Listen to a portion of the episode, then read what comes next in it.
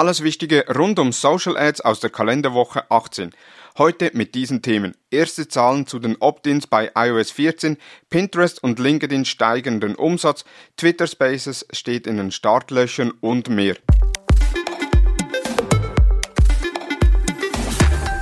Hallo und herzlich willkommen zu Digital Marketing Upgrade, präsentiert von der Hutter Consult.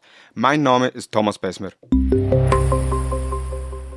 Nur 12% Tracking Opt-ins bei iOS 14.5.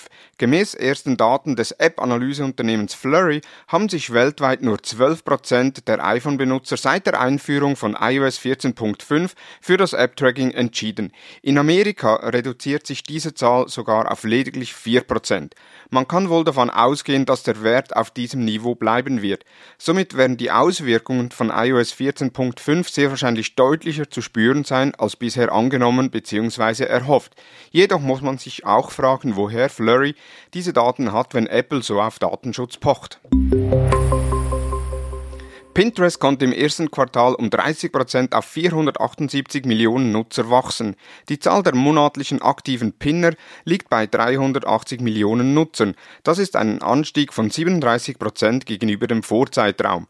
Pinterest konnte zudem den Umsatz um 78% auf 485 Millionen US-Dollar steigen, dies insbesondere, weil die Plattform mittelgroße, aber auch für kleinere Werbetreibenden immer interessanter wird und durch die Shopping-Pins mit dynamischen Produkten das Pendant zu Dynamic Ads auf Facebook zwischenzeitlich global ausgerollt wurde.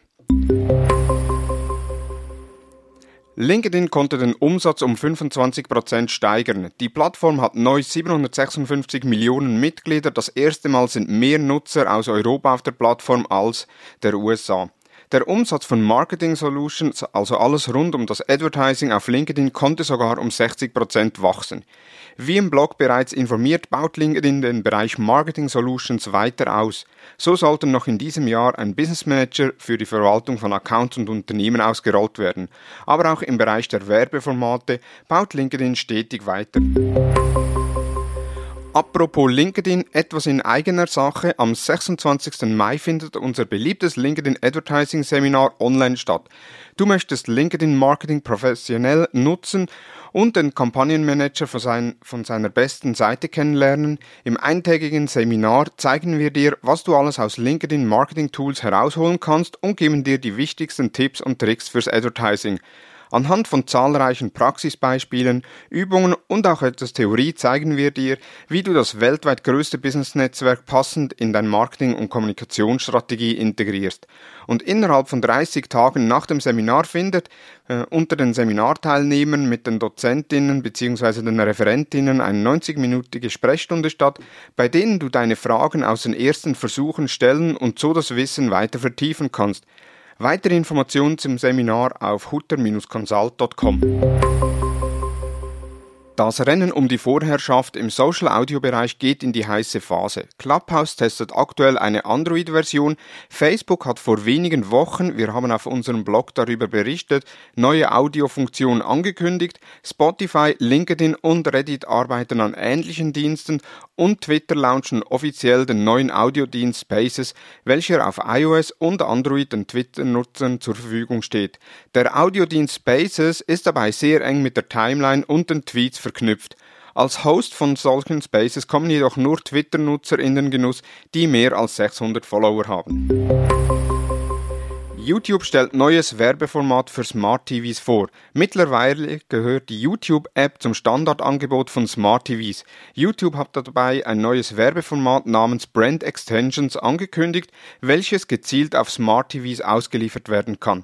Wenn Werbende Brand Extensions einsetzen, wird am unteren Rand der YouTube-Reklame ein Button mit der Aufschrift An Telefon senden eingeblendet. Wird der Button über die Fernbedienung aktiviert, wird ein vom Werbetreibenden festgelegter Link direkt auf das Smartphone der zuschauenden Person gesendet.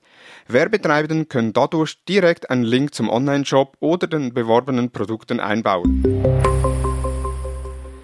Das Kollaborationstool Workplace bei Facebook feiert 7 Millionen Nutzer. Workplace bei Facebook, ein Tool für die interne Kommunikation, angelehnt an die Funktionen von Facebook, feiert letzte Woche 7 Millionen bezahlte Nutzer.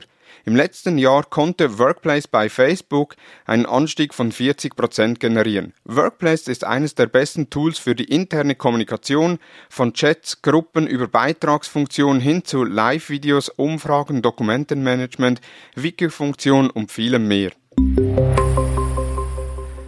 Die FAZ berichtet, dass Trump vorerst auf Facebook gesperrt bleibt. Der ehemalige US-Präsident darf damit zunächst nicht auf das soziale Netzwerk zurückkehren. Der Sachverhalt müsse jedoch innerhalb von sechs Monaten noch einmal geprüft werden. Facebook und Instagram-Einblendungen in iOS schüren Angst um Kostenfreiheit der Apps. Nach dem Update auf iOS 14.5 blendet Facebook und Instagram eine Meldung ein, bei der auf die Vorteile des Trackings aufmerksam gemacht wird, um die iOS-Nutzenden zu überzeugen, das Tracking zu aktivieren. Ursprünglich wollte Facebook Details über die Datennutzung preisgeben. Nun wird aber erwähnt, dass die Nutzer durch die Aktivierung des Trackings mithelfen, Facebook und Instagram weiterhin kostenlos zu halten. Beobachter sehen das neue Vorgehen als einen Widerspruch zu Facebooks Aussage, der Dienst werde immer kostenlos bleiben. Doch Facebook entfernte diese Aussage bereits 2019 auf der Webseite. Und Mark Zuckerberg sagte 2018 vor dem Kongress, dass es immer eine kostenlose Version geben wird, was eine kostenpflichtige Variante nicht ausschloss. Es bleibt spannend, welche Wege Facebook nimmt. Aktuell arbeitet eine Vielzahl von Entwicklern an Lösungen, die Nachverfolgung, also das Tracking, auch mit Apples Tracking-Schutz sicherzustellen. Die Aktie von Facebook hat momentan einen Wert von 320 US-Dollar und ist somit gegenüber der Vorwoche nach der Kommunikation der sehr guten Quartalszahlen um 1,7% gesunken. Willst du noch mehr über die Themen erfahren, dann abonniere unseren Facebook- und Instagram-Newsletter und besuche unseren Blog unter thomashutter.com. Das waren die News der letzten Woche. Nun wünsche ich dir einen erfolgreichen Wochenstart. Wir hören uns bei der nächsten Ausgabe des Digital Marketing Upgrade Podcasts.